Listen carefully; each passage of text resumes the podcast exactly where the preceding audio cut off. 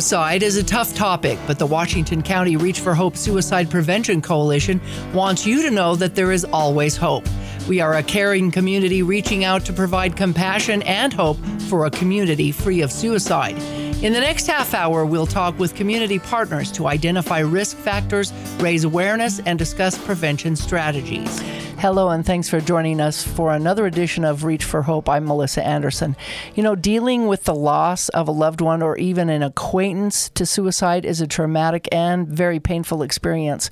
And here at Reach for Hope, we strive to bring awareness to our local communities and beyond to provide a pathway of hope and healing. With me today is Mayor Michele Randall, who is here to share her experiences and thoughts on how to deal with loss. Thanks for joining us today, Michele. You're welcome, Melissa. Thanks for having me. Now, um, I understand that you had a brother who passed several years ago who took his own life. Tell me a little bit about that experience and let's get personal here about that. Um, I'm happy to get personal. I think it's important when people are open about suicide. For so long, it was such a taboo subject that no one wanted to talk about. Excuse me, I have a frog. So I'm the oldest of four children. it's, I have two sisters and I had a brother, and he was the third. And so on March 28th of 2016, I had just gotten home from work and changed my out of my nice work clothes into just you know something comfy. Can I get a drink of water Yeah, real quick? I don't know. All of a sudden, I just got a frog in my throat that doesn't want to go away. That's fine. Okay, I think that's better. Yeah. And so I had gotten home and switched into my comfy clothes and went outside to take out the trash. And when I came in, I had a missed call from my mom, but she had left me a voicemail, which she never does. So that was weird. And I tried calling her back and she didn't answer. So I listened to the voicemail and I could tell by the voicemail that something was desperately wrong. And so she called me and she said, Michele, we just got a call from Chris, and Chris is my oldest son, and he also happens to be a police officer with St. George PD. He's a detective now. And she said he told us that 911 received a call from McLean, that was my brother's name, and said that he was up at the San, upper San, North Sand Cove Reservoir and that he wanted them to send an officer and that they would find a body with a gunshot wound. And I had asked later for the dispatch calls and listened to them and and could could hear in his voice I could tell, you know, it wasn't terror, but it was very distraught. But he he was also very calm to the dispatchers and he said we're on a recorded line right? And they said yes. And he said this is what i want you to do i want you to first call my nephew officer chris randall with st george pd and notify him. I want him to notify my parents. I want my parents to notify my wife. And then he hung up on him. And the dispatcher's pleading with him the whole time, you know, and and then she's trying to call him back, trying to call him back, and he answers really quick. And he said, I forgot one thing. He said, Tell my family that I've left video messages for them on my phone. And then he hung up on her, and that was it. So he had planned this thoroughly. Um, he did it in the county area, so St. George PD didn't have to go on him, and and his nephew horrifically see that.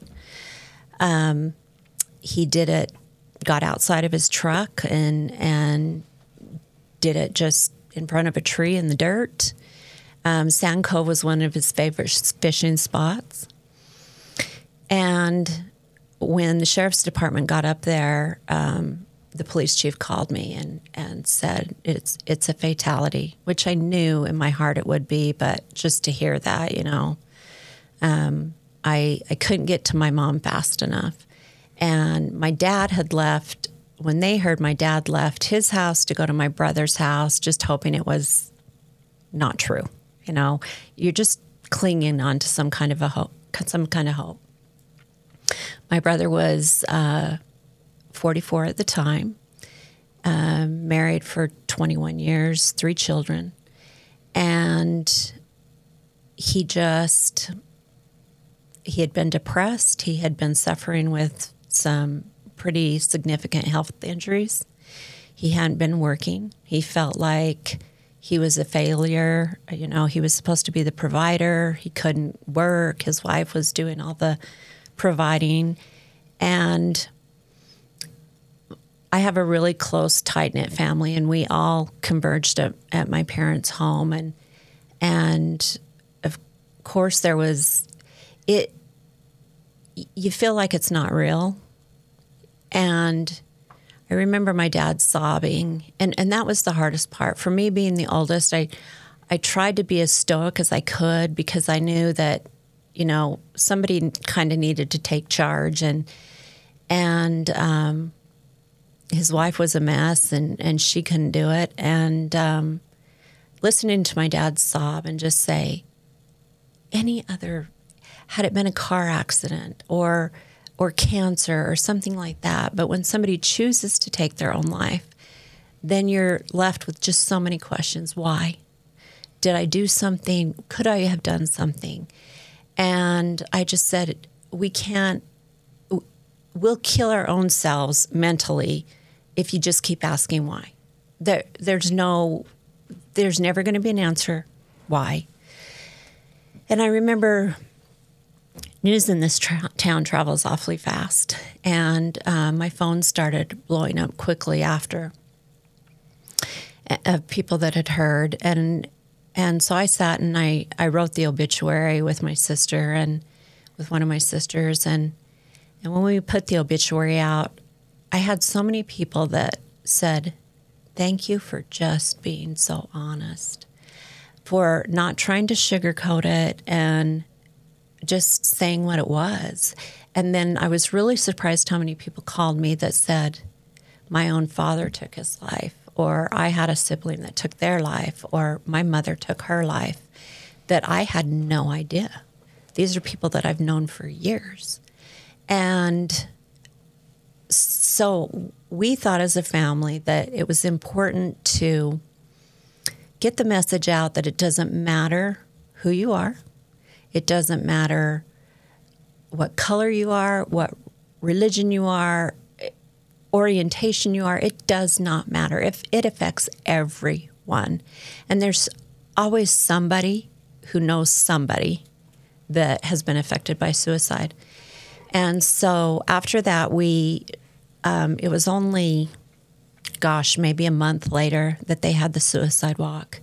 And our family got together and, and raised a couple of thousand dollars just in my brother's name and, and did the suicide walk. We did that for a couple of years. And, and I went to, there were some forums that Reach for Hope was doing, uh, uh, Teresa Willie and different people. And and I went to some of those and I sh- and I shared. Um, I thought it was important to share. I was in the position where I was on the city council, so I did have that platform where people would possibly listen. I learned about the QPR training, and I said that right, right? Mm-hmm. It's not. Yep. It's not QRP. Yeah. It's QPR. Yeah, it's QPR. Mm-hmm.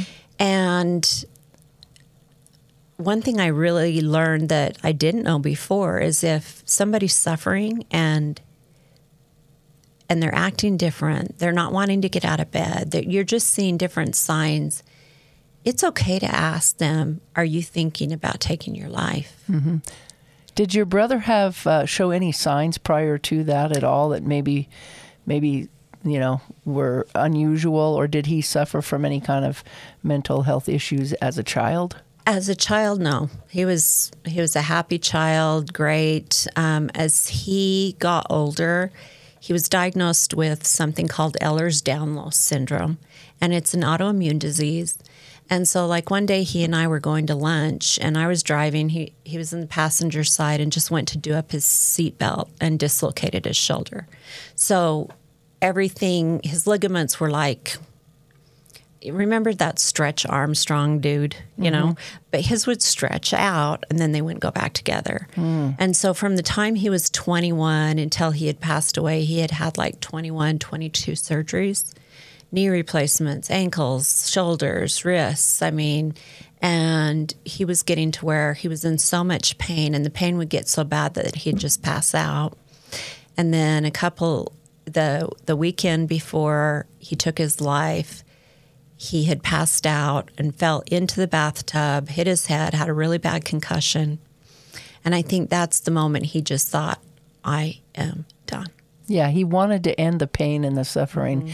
And you know, it's kind of hard to say, okay, we that you blame him for that because he was in so much pain, but at the same time, it, it really doesn't feel like the right answer. But everybody, you know, people have different reasons, I guess. Like Absolutely. You, said, you know, everybody has a different reason. And for so many years, I think people judged people that committed, well, you don't say it's not committed suicide, it's died by suicide now. Right. Mm-hmm. Um, what a coward's way out, or, you know, I can't believe they did that to their family. Until you walk in that person's shoes, you can't judge. That's right. Because everybody's going through their own personal battle or demons or whatever it happens to be. And I know in his heart and his mind, he felt like he was doing the right thing. The right thing for his family. Mm-hmm. He had a great life insurance policy that he kept paid up no matter what, no matter how bad the financial situation got. And that his family would be better off without him. And even though that's not true, I mean, he, he 100% believed it. Mm-hmm. And and stated so in the videos he left to all of us. Wow, that had to be an incredible experience to go through, especially trying to take the the lead uh, for your parents and everybody. So, did you seek any grief support uh, or help afterwards? Other than just a few um, different forums that I went to, I, I read a lot of books, um, especially one on, ones on on when a sibling takes their own life, because you, sometimes our siblings are the people we're with the very most out of our entire lifetime. You know, um, and so I I read a lot of books. I, I gave my sisters a couple of books to read and just did a lot of research. I started going to some of the Reach for Hope meetings until I just didn't it didn't fit in with my couldn't get it to fit with my schedule anymore. Mm-hmm. But I still stay involved and look at the statistics and and I was so glad when they put in the uh, 988 hotline. Yeah. And the the Safe Utah app. I have that on my phone. I mean, if if I was a, a teenager, what a what a way to reach out to somebody. You can be anonymous. You can have somebody talking to you without having to divulge who you are, worrying about it getting out or something like that. So I think we've done a lot as a society to try and address it, but we still have so far to go. Yeah, and that's one thing what we're doing here today is to talk about education because that's key to bringing awareness for resources and getting help, bringing hope. Uh, trying to understand or learn more about uh, everything that's happening when, when there is a suicide, how to deal with that uh, pathway. Um, it isn't easy. I no. mean, you'd agree with that, right? Education is key. Education is key. And, you know, there's not a day that goes by that I don't think about my brother. It's, we just, on the 28th of March, it was seven years, you know, and, and that's a date that will always stick out in your mind, or his birthday is a date that will always stand out. Mm-hmm. And I can see the sorrow on my parents' faces on those days. And so you miss them terribly. The, it gets easier, the pain, you know. But now it's just trying to save somebody else from having to go through that. Right. And, and, here in Utah, we've actually seen some changes since we've been talking about it. Uh, we have now the fifth highest suicide rate instead of like the third or wherever we were before as in the nation. Um, so you talked a little bit about the Safe UT app. Do you think that apps like that and things are are what helps those rates go down because they do have somebody to talk to, or they do feel like someone cares, or there's someone to reach out to, especially the teens? I think because the message is getting out there, more people are talking about it. Governor Cox is talking about it. People in leadership positions are talking about it, and and making it not so much of this terrible stigma. I must be crazy if I'm thinking this or whatever. And I do think those kinds of apps or hotlines help people. They they may if just for a second they decide I'm going to I'm going to call that number and if they can connect with somebody that can talk them through things and maybe encourage them to get mental health care in their hometown or whatever that may look like it's it's a game changer. And I can't even I can't even fathom being a preteen or a teenager in today's day and age. Um, when you and I were growing up, if you were bullied or anything, uh, that ended when school ended. You mm-hmm. went home and you were safe. Mm-hmm. And now with social media, it's a 24 7 thing. Um, and and we've seen it. Uh, we've seen it here in Utah. A young kid that had been bullied that just couldn't take it anymore. It's all virtual bullying. Virtual bullying. And so we've just got to be better as a society, and and um, you know, social media can be great, and then it can also be a total devastating tool to have. Yeah. Um, you talked earlier about the QPR training. Um, I don't know how many members in, of your staff uh, at the city or have taken that, but it's very valuable, and we offer it through Reach for Hope at, at the Southwest um, Behavioral Health Center to get professional um, help to learn how to say, uh, question are you thinking about taking your own life or you know or killing yourself. Right. Um, and then per, um, persuading them to to get the help or taking them to that help or referring them to that help. Um, ha- have you ever had to use that since you've learned about it or? I have. I have a my youngest son suffers with depression. Uh-huh. and he just went through a divorce not too long ago and had been married for 10 years and was was quite distraught. And I was really worried about him. And I straight up said, "Are are you thinking about taking your life?" And he said no. And I said, "Are are you sure?" And he said, "No, I would tell you if I was." And so I I had no qualms in asking him that. But when you go back to the QPR training, um, years ago, I know a lot of our staff were trained, but we've had a lot of turnover since then. And I think it would be beneficial for us to all go through it um, or go through it again. It's never, you know, our police department deals with mental health every single day. Yeah, that's totally the truth. Mm-hmm. I mean, they they are right on the front lines, and I'm I would imagine that even ambulance services and things like that have to deal with that uh, face forward, and for them to have to deal with it afterwards is another problem. Right. You know, remembering and seeing things happen visually is, is can create PTSD, which can can trigger other problems. And with my youngest son, that was one of so he's he was a life flight paramedic and before that a ground paramedic in Las Vegas and and route and worked the the concert in Vegas, the route whatever it was called, uh, where the Mandalay Bay shooter, oh, yeah. you know, and his therapist did diagnose him with PTSD. I mean, he he saw a lot and lived, and you know, it was a war zone.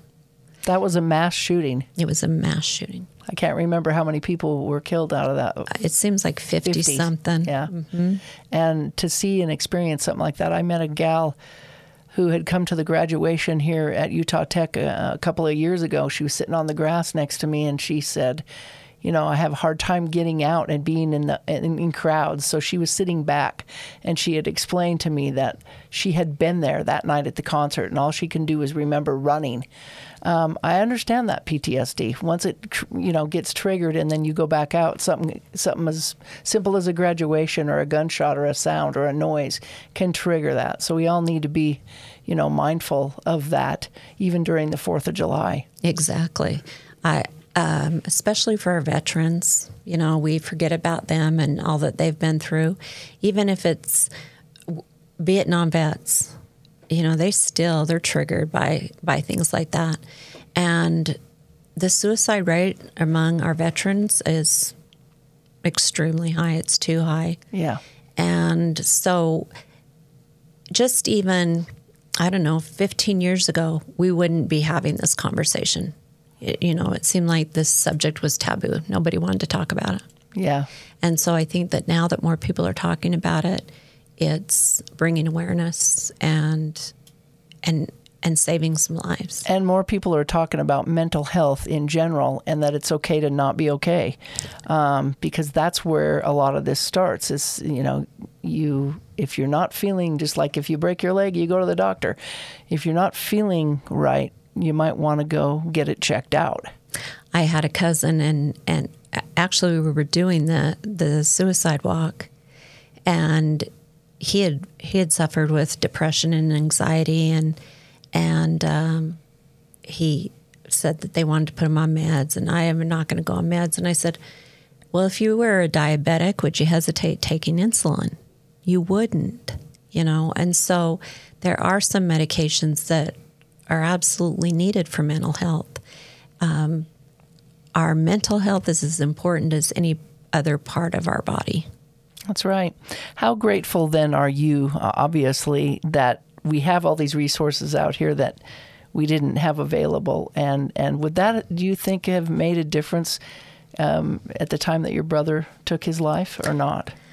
I'm not sure it would have made a difference in his life. I think he had he had had all he could take, and and um, had seen every doctor possible to to try and alleviate his pain and and physical pain mixed with mental pain just is a deadly combination. But I think we have come so far, and we've heard of people that have been helped through through all of the many things that we have. And here in Southern Utah, you know, the Doctors Volunteer Clinic has a mental health clinic, and they have an opening that they don't fill every day. So somebody could just walk in off the street and say, I'm in crisis and I need to see someone ASAP. And they have someone there to see them. So, you know, you've got the hospital and you've got other resources that there's a lot bigger focus on mental health. And we have the new crisis stabilization yep. center that's opening up too out there yes. by the correctional facility. So there's there's resources out there. We just need to make sure that people get a hold of those and, and go to the websites, reachforhopeutah.org, other other um, you know the hospital, as you said, the access center. The resources are there. So uh, let me ask you, from a mayor's perspective, then, what would you like to leave our viewers and our and our audience with, uh, our listeners, when it comes to you know support in the community and um, reaching out? I think that no one should be afraid to reach out. No one should feel like they're not strong enough or they're weak. I think that's just such a misnomer. Everybody struggles with something in their lives, and that they need to know that we want them in our community, and whatever we can do to help, we want to be able to help so that they stay with us and so that their family never has to go through what my family did. And sharing your experience, I think, is going to help them as well because they're hearing you, someone who is in a high position as mayor of the city of St. George, saying it's okay, you it, know, reach out. That's right. Take that lifeline. Yeah, and and remember, there's the the nine eight eight number, which I think will make it a lot easier for people as well. Absolutely. I'd just like to say thank you for sharing your story today and allowing us to to talk and have this conversation, and for um, reaching out and, and letting people know, you know, that it's okay. And uh, you know, I'm sorry for your loss, but at the same time, you're at such a place of peace and understanding at this point that it's great that you're sharing your story and getting rid of that stigma that we've got out there. So thank you're you welcome. so much. Thanks, so, Melissa. Yeah, and thank you for joining us. And remember, um, there's always hope. So reach out and uh, help someone. Thanks for watching.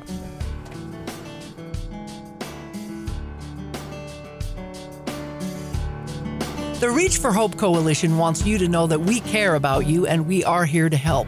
If you or someone you know is thinking about suicide, reach out. You're not alone.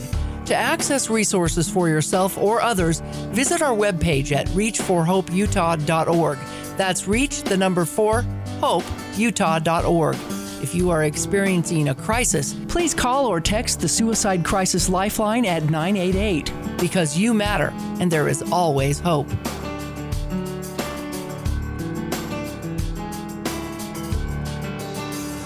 This has been a production from a podcast studio.